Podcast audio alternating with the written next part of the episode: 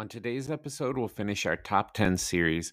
You may hear a few surprises today. We'll reveal our top ten starting pitchers, plus we'll discuss some of the big signings, trades, and injuries of the last week. That's today on Fastball Fantasy Baseball. This is Fastball Fantasy Baseball with Taylor Tarter and Matt Kirk. Let's get into it. Today, we're going to reveal our top ten starting pitchers for the twenty twenty-two fantasy baseball season. And, you know, some we've talked about already, so we'll focus on ones that we haven't discussed that much, players we find interesting that you may want to consider. That Hansel's so hot right now. And before getting into pitching rankings, you know, we have to talk about the impact of the shortened season, uh, the, the shortened spring training, rather, which is one hundred percent going to affect starting pitchers. We might not see a quality start for like three weeks, you know, there, yeah. You know, if you're in a quality start league, which I'm, I'm in a quality start league, it's going to be so important to find those guys in drafts who are highly, you know, highly ranked in quality starts and and lock them down. And, and you need to be aware of pitchers who are going, going deep and pitchers who are absolutely not going to go deep in those first couple of weeks, no matter what type of league you're in. And I've also, since I've made my rankings in, in the last like week that we've had players, you know, come, come to spring training, I've had to rearrange these rankings because people are coming in with injuries. People are coming in with soreness. People are getting injured. And we're getting all this news. And so I've had to kind of shift some things around, which which we'll get to. Um, and I also have a running list of injuries on our Twitter page at Fastball Pod. So check that out and be kept up to date on, on injuries and, and what's happening there. So we're we're doing we're doing our top ten pitchers. I think there's a million different combinations of of how you can organize them. I think almost everybody is going to have Gerrit Cole as their number one starting pitcher, and both you and I do. Mm-hmm. So not including twenty twenty, Cole has the second most quality starts of all pitchers in baseball since twenty seventeen. He is tied with uh, uh, Julio Urias in wins since twenty twenty. Last season, he had a higher E R A than his expected E R A, so you got to figure he he probably should have actually done better last season than he did. Since his debut in twenty thirteen, only four pitchers have a higher Fangraphs W A R than Cole. And that would be Scherzer, DeGrom, Kershaw, and Sale, which is really good company to be in. He's also fourth in wins since his twenty thirteen debut, fourth in strikeouts since then, and twelfth among starting pitchers and E R A since then. Absolute stud. He's super durable. Like, how I, I would love to hear an argument against Cole for being the number one starting pitcher off the board. Yeah, I don't I don't see anybody making it. I'd love to share a quick little note in my fantasy career. I uh, I've been a huge Gerrit Cole guy from the very, very start. Um, and uh, when it came to the twenty fifteen season, Um, I made him uh, a keeper of mine, um, which was pretty unfortunate at the end of the twenty fifteen season because he had a really good season. And of course, you keep a twenty-four-year-old guy who uh, who pitched thirty-two games and and had two hundred eight strikeouts. Um, uh, and then his age twenty-five season, well, it ended up being the worst season of his career. But at the time, I had to make a decision between Corey Kluber and keeping Gerrit, Gerrit Cole. I, of course, uh, made the wrong decision in keeping Corey Kluber, and I've regretted it ever since. Been yeah. Thinking about it. uh, Gerrit Cole, of course, goes on to become the pitcher that he is, the most dominant pitcher in baseball, in my opinion. Except for when you've got an entirely full season of my number two guy, which is uh, Jacob DeGrom. Um, in my opinion, I don't care about the injury-prone nature of, of his body. Uh, give me as many shares of Jacob DeGrom as possible, unless Gerrit Cole is still on the board. Um, I, what can you say about Jacob DeGrom hasn't already been said? Uh, he he's he's he's only added more miles per hour to his fastball in the last couple of years. Um, and and before he got hurt last year, he literally w- was was going to have the best pitching season uh, ever on record. Uh, and then he just he he uh, unfortunately took took a hit, and uh, and now you see draft boards starting to try and change now that he's been announced to be the opening day Mets starter. Um, and so when I saw that, like you had mentioned, Taylor, uh, you, you know. You make these rankings and then you have to adjust them because you, we're, we're we're finally getting new information. Um, and once uh, DeGrom was announced the opening day starter for the Mets, I'm one hundred percent in. Yeah, you and I have our two and three pitchers flipped. You have DeGrom two and Burnes three. I have Burnes two and DeGrom three. And just to kind of stay on the DeGrom train, he was, like you said, he was on his way to maybe the best season ever by a pitcher before he got injured. And that the thing that worries me most about him is that basically his elbow explodes, uh, you know, because of the because of the the velocity he's throwing with. And it's not like he's this big dude that has a ton of muscle packed on. He's kind of wiry, and and those sorts of guys. You look at uh, Tyler Glasnow, right? Those sorts of guys who throw that hard tend to get injured. He he got his fastball velocity up to ninety-nine uh, miles per hour last season. His E R A before he was shut down was one oh eight. And the crazy thing is that all of his expected E R A metrics were all sub two as well. Like, it's unreal. He had the highest uh, K nine rate of his career at fourteen. I would have him number one. I would have him as my number one pitcher if it weren't for the, the injury risk. And that's part of the reason why I rank Corbin Burnes uh, higher than him. So we saw the breakout coming with Burnes during the twenty twenty season.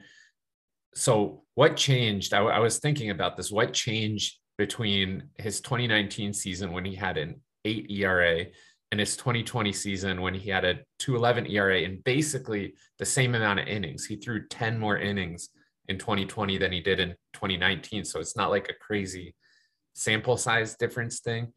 Mm-hmm. What he did, he dropped his fastball usage by twenty percent. He dropped his slider usage by twenty percent. And he added an absolutely devastating cutter and a changeup.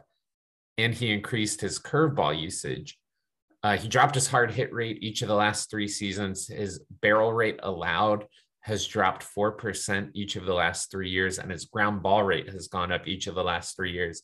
And the reason is that cutter, curve, and changeup mix. Mm-hmm. Those three pitches have whiff rates of thirty-two percent, fifty percent, and forty-five percent, respectively, from last season. None of his pitches had higher than a two sixty-seven expected batting average against, which was his fastball, which he threw the fewest among all of his pitches. Uh, a couple other things. Since twenty twenty, nobody has a higher strike uh, a K nine rate than Burnes. He has the highest Fangraphs W A R since twenty twenty for pitchers. He has the highest strikeout percent among qualified starters since twenty twenty. And also since twenty twenty, I shared this on the, on the first episode of the season, but I love this stat so much. Since twenty twenty, he's pitched two twenty-six and two thirds innings, and he's given up nine home runs during that span. Marcus Stroman has pitched, oh, sorry, all other qualified pitchers have allowed seventeen or more home runs since twenty twenty. And for perspective, Marcus Stroman has allowed seventeen home runs in one seventy-nine innings since twenty twenty. Tyler Mahle has pitched two twenty-seven and two thirds innings since then and has allowed thirty home runs. Patrick Corbin has pitched two thirty-seven, so eleven more innings than Corbin Burnes, and has allowed forty-seven home runs. That is how good Corbin Burnes is. It's unbelievable. So there, there is no like imminent threat of injury for me, and his stuff is just as filthy as, as DeGrom's. So It's, it's, you know, I, I, I would, I would be happy with either one, but I would be more at ease with Burnes. Mm. Yeah, I don't I don't fault you there. I think it was pretty cold-blooded for you to do that to Patrick Corbin, by the way. You got to draw attention to that poor guy. Just yeah, it's, it's been bad. It's been bad. um, at number four, I have Max Scherzer, and you have uh, Walker Buehler. So a little tidbit here about Max Scherzer. Since twenty fifteen, nobody has more strikeouts than than Max. Not counting twenty twenty, the last time he had fewer than two hundred thirty strikeouts in a season was twenty eleven. Also not counting twenty twenty, the last time he had an E R A over three was twenty fourteen. He has the most quality starts since twenty seventeen, not counting twenty twenty. And two thousand eight and two thousand nine were the only seasons in his career where he had more losses than wins. If there is one knock against Max Scherzer, it's that he does allow some home runs to escape, but he does so many other things well that it doesn't matter. He is getting up there in age, which I know you're worried about, but man, he's just so good. He's so consistent. He's, he's, you know what you're getting. You know what you're getting out of him. Well, we know what we have gotten out of him, and that's the thing. I know that we have gotten a lot of really stressful innings on that arm, and I get it. He's an insane human being, uh, and you love him. I love everybody loves Max, but I mean, if I got to choose between the two guys of of Walker Buehler and Max Scherzer for me, um, it, I, I just I have more faith in Buehler having a healthy season at this point than I do Max Scherzer. Um, and I know I sort of threw health out the window for DeGrom, but that was a kind of a different argument. I mean, I, I we clearly both kind of feel the same way. No matter what, Max is below DeGrom, and oh my gosh, that's the same staff now. As it's just remembering my brain. That's horrible. But also the thing that separates uh, Walker Buehler from Max Scherzer, and actually every other single pitcher in the league since twenty seventeen, is that no pitcher has had tighter pants since Walker Buehler's debut. Robbie and Robbie Ray way, is up there. Robbie Ray is up there. Ah, uh, yeah, I, I do. Yeah, he is, but it's not as tight as Walker though. I think Robbie Ray's packing uh, packing a bigger bigger caboose in those pants. Probably it makes it seem a little tighter. Walk, Walker's just a stick figure, and then, man, it's like they painted on. So um, also, I, I like I like the defense behind Walker Buehler, um, whereas I'm not I'm not certain how I feel about the Mets defense.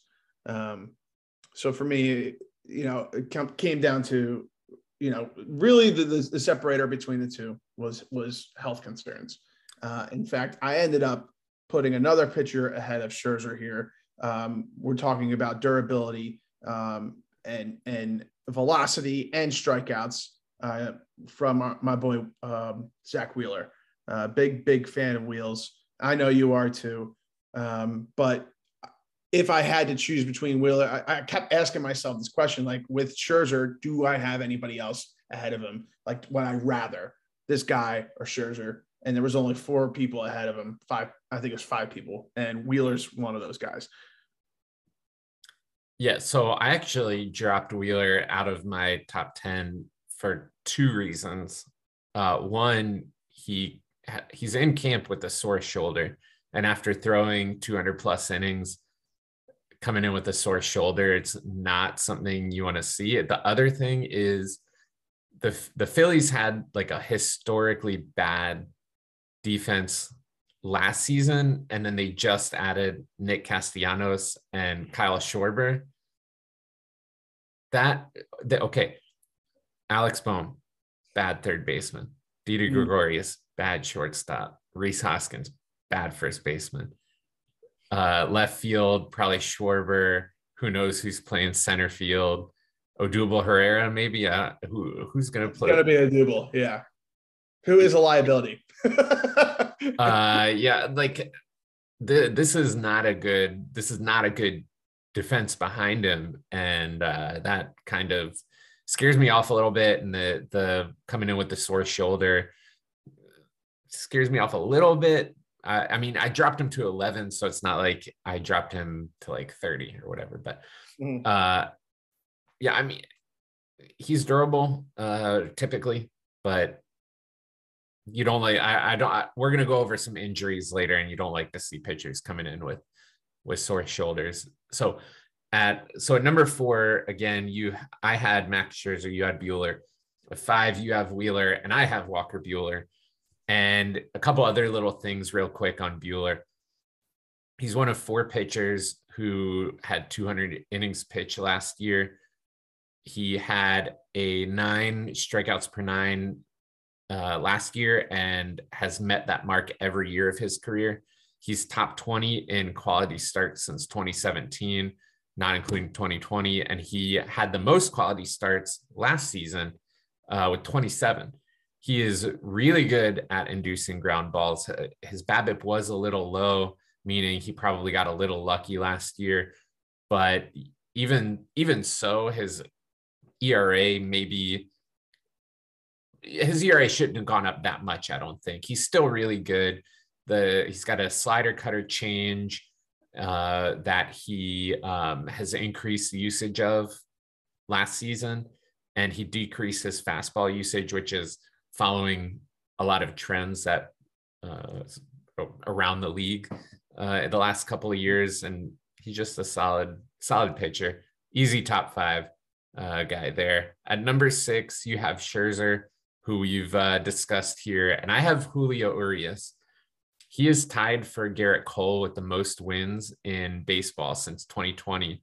He got up to one hundred eighty-five innings last year, and I think we see him inch a little closer to that two hundred inning mark this year. He limits walks and home runs.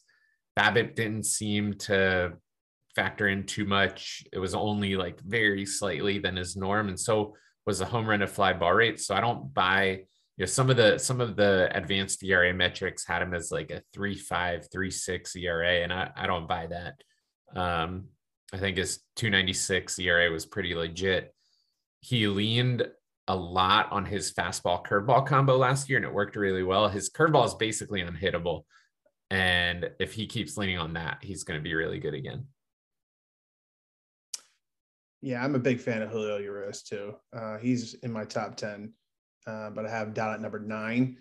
Um, but uh, yeah, if they finally kind of they've they've taken the kid gloves off of him. They're letting yeah. him go. Yep. Um, and, and I think we, as a fantasy community, have been waiting for that for a while. Uh, his potential has always sort of been palpable. We knew what he was kind of capable of. Uh, they called him up at his at age twenty season, I think. Was he nineteen when he came up? I think he was uh, nineteen.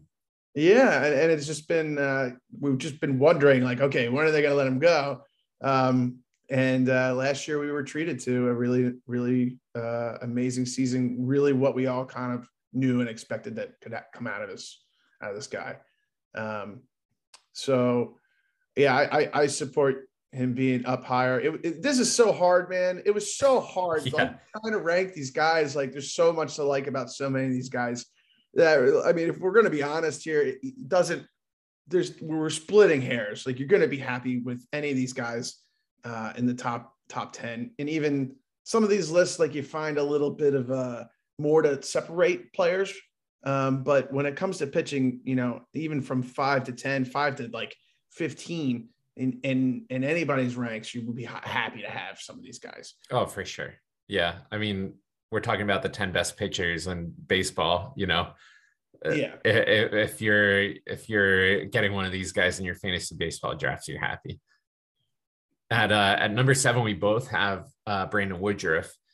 He gets better and better every year. He has improved his walks per nine rate each of the last four years. He's improved his E R A each of the last three years.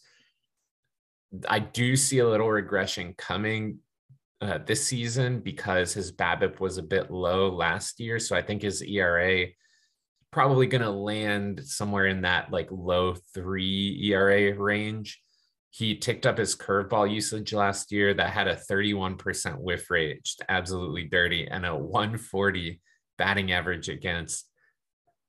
Uh, he's got filthy stuff, and that pitching, that rotation is just unbelievable. It's unbelievable. It's so, it's so dumb. I, it's crazy to think what they've, what they've done out of these guys. I mean, honestly, you take two and a half years back and you, nobody really cared about any of these guys. You know, they weren't really that high on prospect rankings. You got to give a lot of credit to the pitching coaches over there. And I don't know, I haven't taken the liberties to figure out the names of those guys, but um, you know, it's kind of similar to, to what they they're doing in, in uh, San Francisco. You know, you're, you're squeezing every ounce of juice out of each of these guys. Uh, and it's because you have the, the right game plan. You've done the right study on, on the arms and what these guys are capable of. Um, you know, and that bleeds into your number eight. Uh, so let's go ahead, take it away. A guy that I love too. Uh, yes. Freddie Peralta. So Freddie Peralta, he had a three pitch mix uh, for the last few years. And then last season he added a sinker and a changeup to his pitch mix. And it actually improved all of his other pitches. All of his other pitches did better this year than they did last year with those two other pitches added into the mix. So it's interesting how they kind of like play off of each other. His fastball, slider, and curveball were his three most used pitches last season, and none had a higher batting average against than one fifty-eight or an expected batting average against than one sixty-seven. So those pitches were nasty. They all had whiff rates higher than twenty-eight percent, including a forty-three percent whiff rate on his slider. He definitely, definitely benefited from BABIP. So you have to expect his regression, uh, expect some regression to his E R A this year. I would like to see him decrease his walks. He gives, mm-hmm. he gives up uh, three walks per nine innings. So I'd like to see that go down, and I'd like to see him get into that one seventy-five, one eighty innings pitched range this year, which I think is pretty reasonable. So that's kind of where I'm at on, on Freddie Peralta. I think the stuff is there, and if he can keep keep from walking more than three batters in, uh, per nine innings, we're looking at definitely one of the best pitchers in baseball. I hope that's the case too, because I really like the guy. Um, but, you know, you've cited – some pretty big things there that I am really concerned about, because that BABIP uh, cannot be replicated, right? Um, so what happens when uh, he continues walking the guys at the same rate uh, that he did last year, and instead of those balls being uh, hit into gloves, they're actually hits? Um, I think you kind of just start to see a little bit of unraveling. Your innings go a little bit longer. You're giving up more runs. Um, I would love to see him pitch one eighty innings. That would be incredible. I think you're right. Like, if he can somehow limit the walks, uh, we could see the best pitcher, one of the best pitchers in baseball. Um, but to me, uh, I've yet to see that. And um, I, I just, it's hard for me to imagine that he has a better season this year than he did last year. Um, and with that said, my number eight, Uh, is Aaron Nola, who I fully expect to have a better season uh, this year than last year. I, I'm pretty sure when it came to advanced metrics uh, across the board, you would look at Aaron Nola's uh, twenty twenty-one season and say that he was the unluckiest pitcher in baseball. Um, he hit just one easy thing to, to see here would be taking his xERA and his E R A. Right. Uh, he finished with an E R A of four point six three. His expected E R A was one point three uh, points lower at three thirty-seven. And three thirty-seven lines up with where just about where his career average would be um, on a career that has sort of been up and down. Right. Uh, just looking back uh, at twenty seventeen, his age twenty-four season, Uh, where he made twenty-seven starts. He had a three point five E R A. Then he d- dives down in probably his best season in twenty eighteen. He had a two point three seven E R A. Then we jump back up in twenty nineteen to three point eight seven, then lower by a half run in twenty twenty, and then really pretty bad uh, at four point six three last season. Um, but the, the metrics are saying that he pitched really well. He just got unlucky. Um, and, and uh, I, I, I'm with you. I feel like the first thing you're going to say is it's Philly's defense, right? Which I yeah. don't, I don't blame you. I don't blame you. The Philly's defense is going to be really bad. but they're going to score a lot of runs. So that would qualify both Wheeler and Nola for more wins. And this all balances out. they're they're going to win a lot of nine, eight games this year. yeah. Yeah.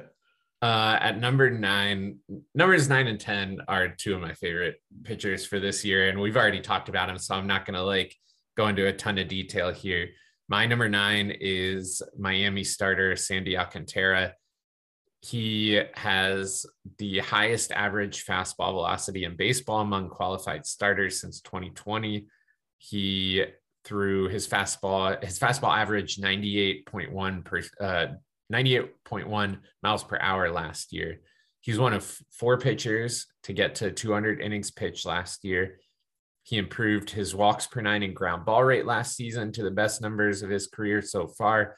Really leaned on the changeup, thirty percent whiff rate on his changeup, and his average launch angle against the changeup was negative one degree. So people are basically just hitting it straight into the ground when they do make contact. And I just really like him. He's durable. He's a good pitcher. Great fastball. Good, good mix of fastball and off speed. Doesn't walk a lot of guys. Uh, and and I we we. You can't say we've seen his best yet. He's so young. So uh, I'm excited for him this season. Number nine, you have Julio, who we covered already. Mm-hmm. At number ten, I have Shane McClanahan uh, for Tampa Bay. We've talked about him in previous episodes. So the summary for him, basically, across the minors and in the majors last season, he's never averaged less than ten strikeouts per nine. He limits walks. He throws hard. Last year, his slider and curveball each had about forty percent uh, whiff rates. He does get a lot of hard contact. He induces a lot of hard contact and needs to raise his ground ball rate uh, that he allows to hitters. If he can do those things, increase the chase rate, all of which he should be able to do, his stuff is so good. The only the only knock I would say against him going into this season is he probably doesn't pass one hundred fifty innings, yeah. but but the one thirty, one forty, one fifty innings that you do get are going to be spectacular.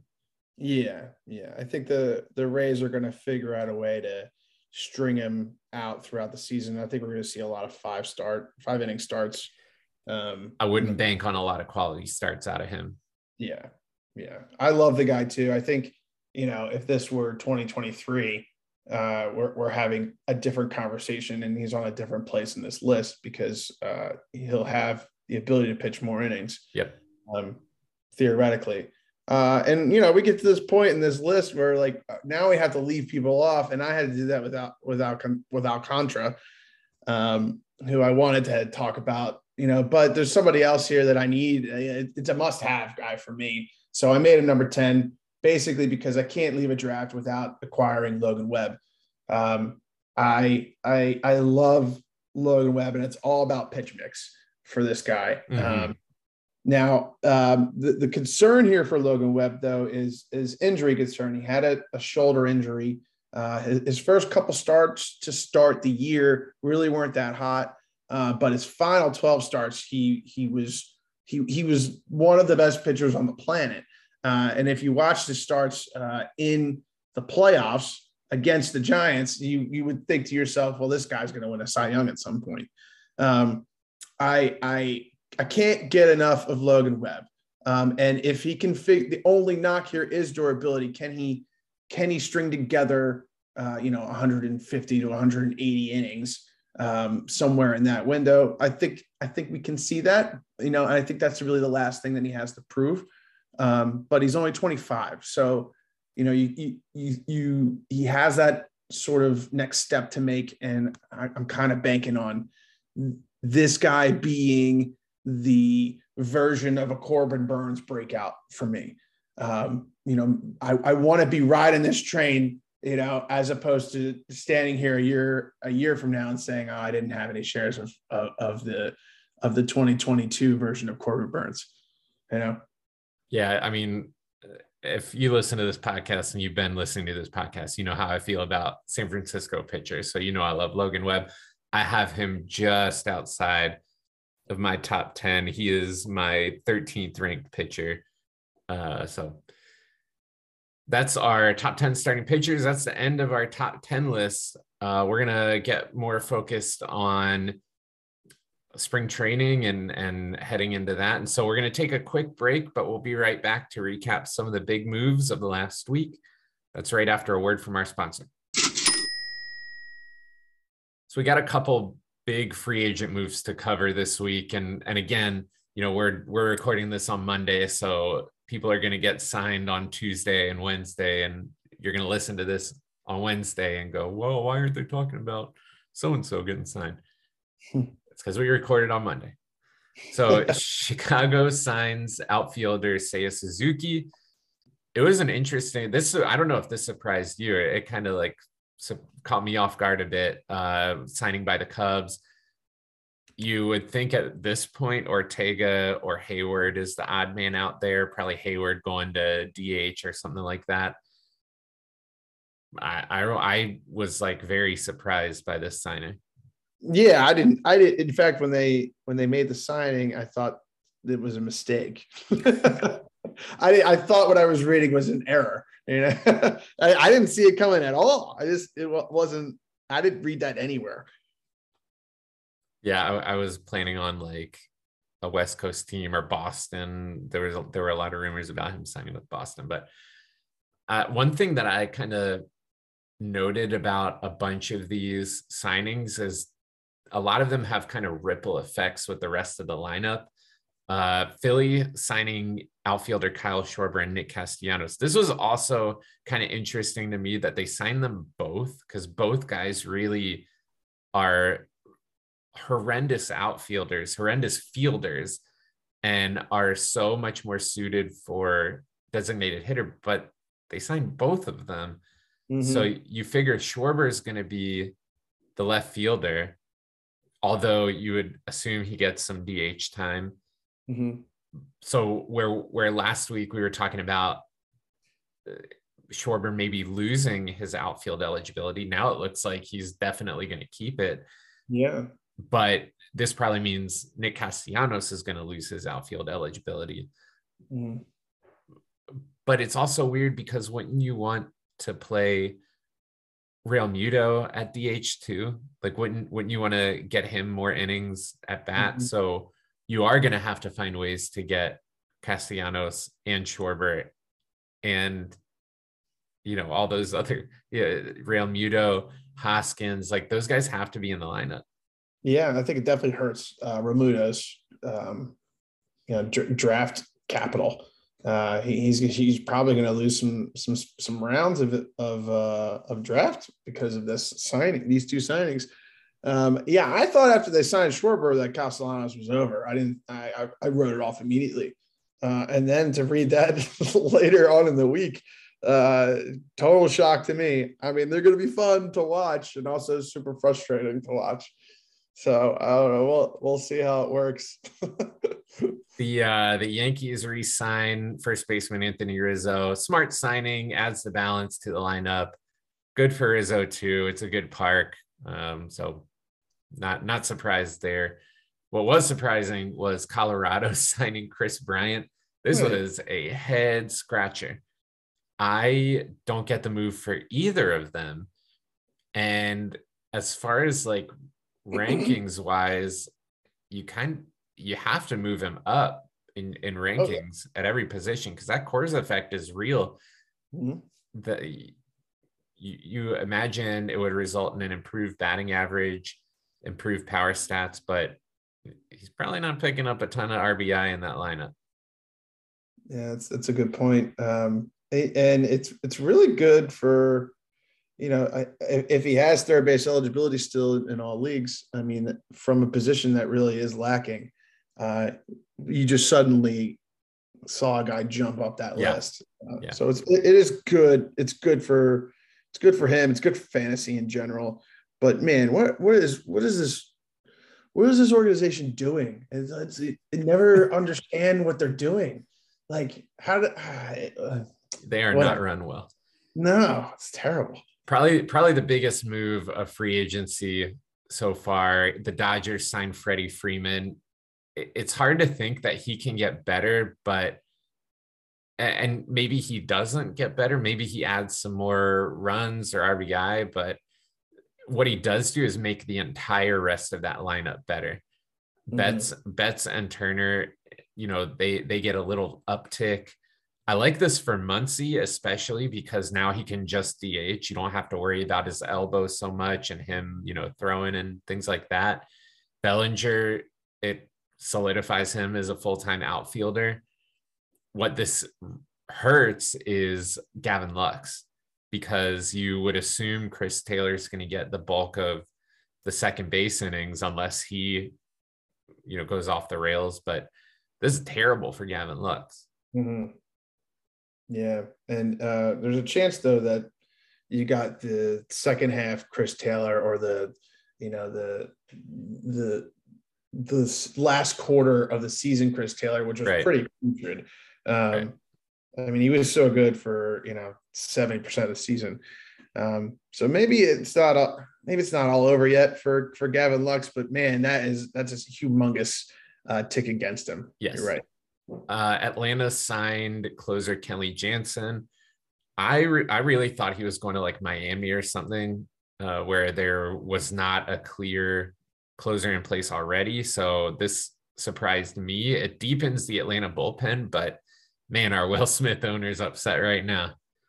Yeah, I, and God, we didn't necessarily talk about this very much, but if you're a Braves fan and now what you have to hold in your hand is basically Kenley Jansen and Matt Olson, and what you gave up is Freddie Freeman, uh, Pache, uh, the lat, the really good uh, catching prospect, and two Langleers. Other guys. Yeah, like, are you happy about this? I, I just don't. I just don't know if that. If you could take a step back and just look at this on paper, is, is this is is this what you're going to be okay with for your franchise to be making these moves and giving up? Uh, you know, your franchise guy. Um, that's got to be really tough for Atlanta fans. It's so, to me, the Kenley Jansen signing is like, hey, we we're still signing, you know, big big things just to make up for, you know, mm-hmm. losing Freddie Freeman. Um, I think Kenley's on his, you know, on his last legs here too. Yeah, so, and it clears the way for Blake Trinan in L A. Yeah. Oh yeah, you're totally right about that. That's that's great. It's a good point. Minnesota signed shortstop Carlos Correa. I, I, so I saw people on Twitter saying that like this was a bad move and like why would he go there? Look at the lineup around him: Sano, Polanco, Kirilloff, Kepler, and Buxton. That's a lot of power in the lineup. Correa is going to get on base, and he's got good, pretty, pretty good players around him that are going to get him home. What this also does is, I think, I think Polanco already had second base eligibility. I could be wrong, uh, but I think in a lot of leagues he had second base and shortstop eligibility. Mm-hmm. There's there's a chance he moves to third base too, because uh, they have Arias who can also play third base and second base. So there's added value for Polanco depending on that. That's something I'm watching in spring training is where are they playing Polanco in the field?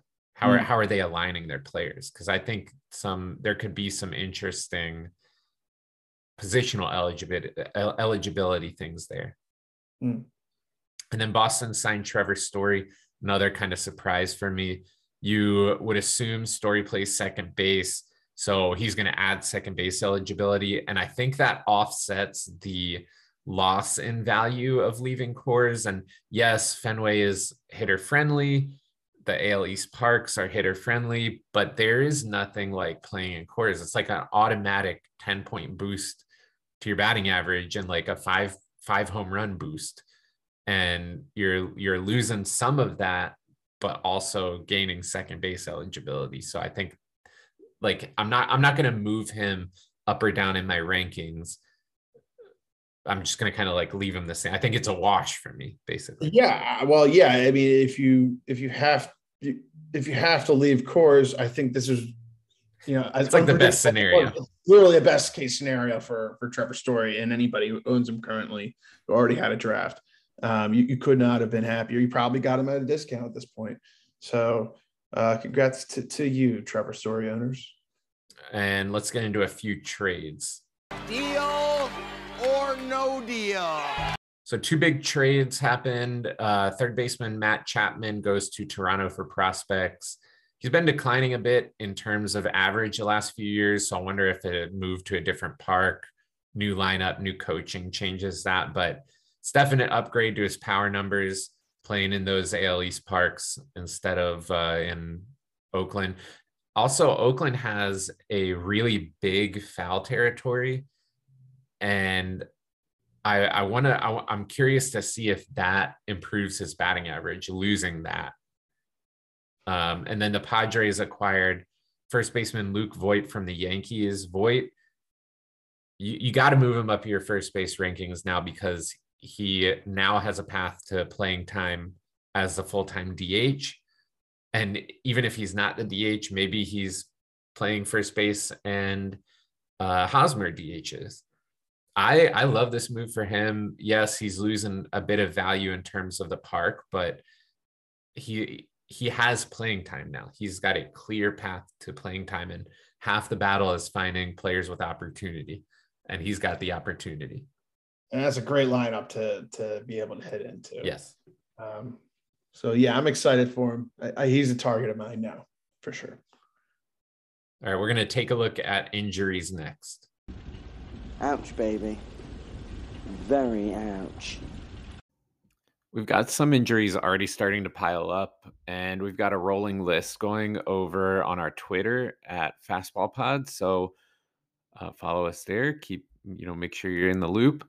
Some I am particular, particularly concerned about, you know, they could impact rankings or draft value. So Arizona's starting pitcher Zac Gallen and Philadelphia starting pitcher Zach Wheeler both came into camp with sore shoulders. Uh, Gallen was plagued by injury all last year. Wheeler had a great season, on the other hand, but he threw a lot of innings, and I am dropping both pitchers in my rankings because of that concern. Both did pitch bullpen sessions recently, but you still don't like to see pitchers coming into camp with sore shoulders. It probably means that their managers are going to be a little more easy with them. Atlanta outfielder Ronald Acuna. So the news was with him was that he wasn't going to be ready until May, but with a D H in Atlanta now, there's a good chance that the manager will throw him in to the D H slot in late April. Is that's the news coming out of Atlanta. I knocked him slightly in my rankings. I'll probably put him up a little bit higher uh, in my outfield rankings. I, I still think he ends up being more cautious on the base paths. We don't see as many steals coming back from that knee injury. Baltimore catcher Adley Rutschman has a triceps injury, which is going to keep him in the minors for a few extra weeks. So if you're like me and and you're you know hopeful that that he was going to come up and we were going to see this this stud prospect uh soon, well, we are we got to wait a little longer. Boston starter Chris Sale said he won't be ready to start the season, so I'm dropping him in my rankings. uh Houston starting pitcher Lance McCullers, he says his elbow's fine, but he's dealing now with a flexor tendon strain in his forearm, which is almost always a precursor to Tommy John, so I'm staying far away from Lance McCullers. Miami starting pitcher Sixto Sanchez, there's so much going on with him. We t- we talked about him at the end of last season, how there's you know this this uh, argument going on w- between him and Miami management in terms of his rehab and in terms of his shoulder issues and everything. So there's there's some serious problems going on there, both physically with him and between him and the team. So that's another player where I'm just kind of staying away. San Diego shortstop outfielder Fernando Tatis. So this is, his case is interesting, right? He broke his wrist, but the question is, can he still provide you with top seventy-five, top one hundred value, even in half a season? And the crazy thing is, is maybe, you know, there's a there's a shot he still goes twenty twenty, even in three months. broken wrists sap power, but you know, we'll we'll have to see. He he hits the ball so hard already.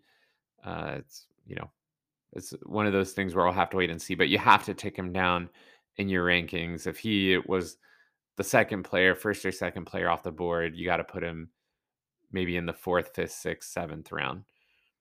Uh, starting pitcher Jack Flaherty, Saint Louis pitcher. He has a shoulder tear. He's getting shut down for two weeks.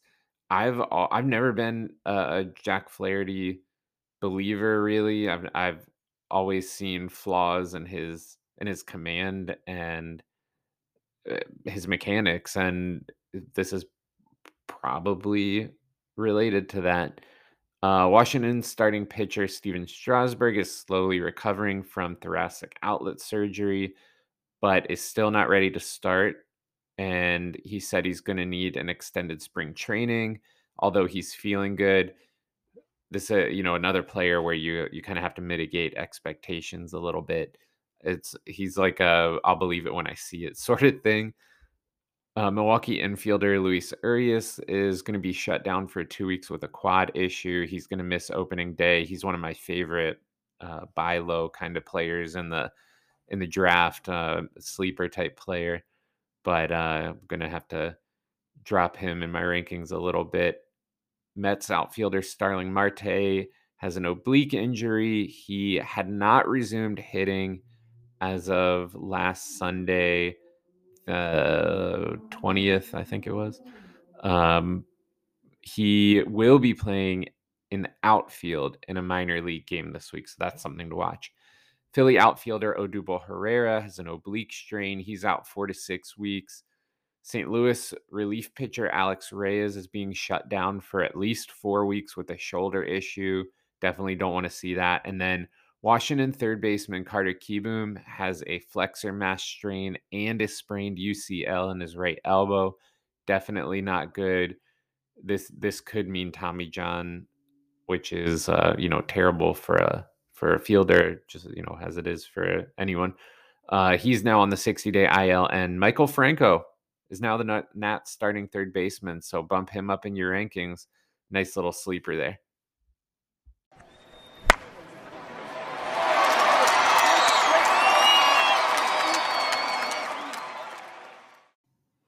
So make sure to tune in over the next few weeks, and I keep saying this, but we do have more M L B beat writers on.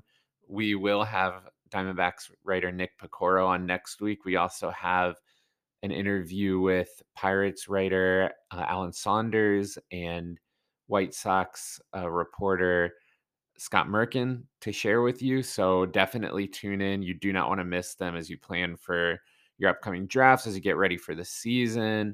Make sure you subscribe, tune in so you're notified when those episodes publish. Pay attention on Twitter, Facebook, and uh, and Instagram as well. And speaking of, in the meantime, you can tweet us at Fastball Pod, reach out to us on Instagram at Fastball Fantasy Baseball, or email us at fastball fantasy baseball at gmail dot com, and we'll respond. Finally, please give the show a five-star rating. Each high rating helps move this podcast up the list on all the podcast platforms when people search for fantasy baseball, so it really helps me and Matt out. And thanks for listening.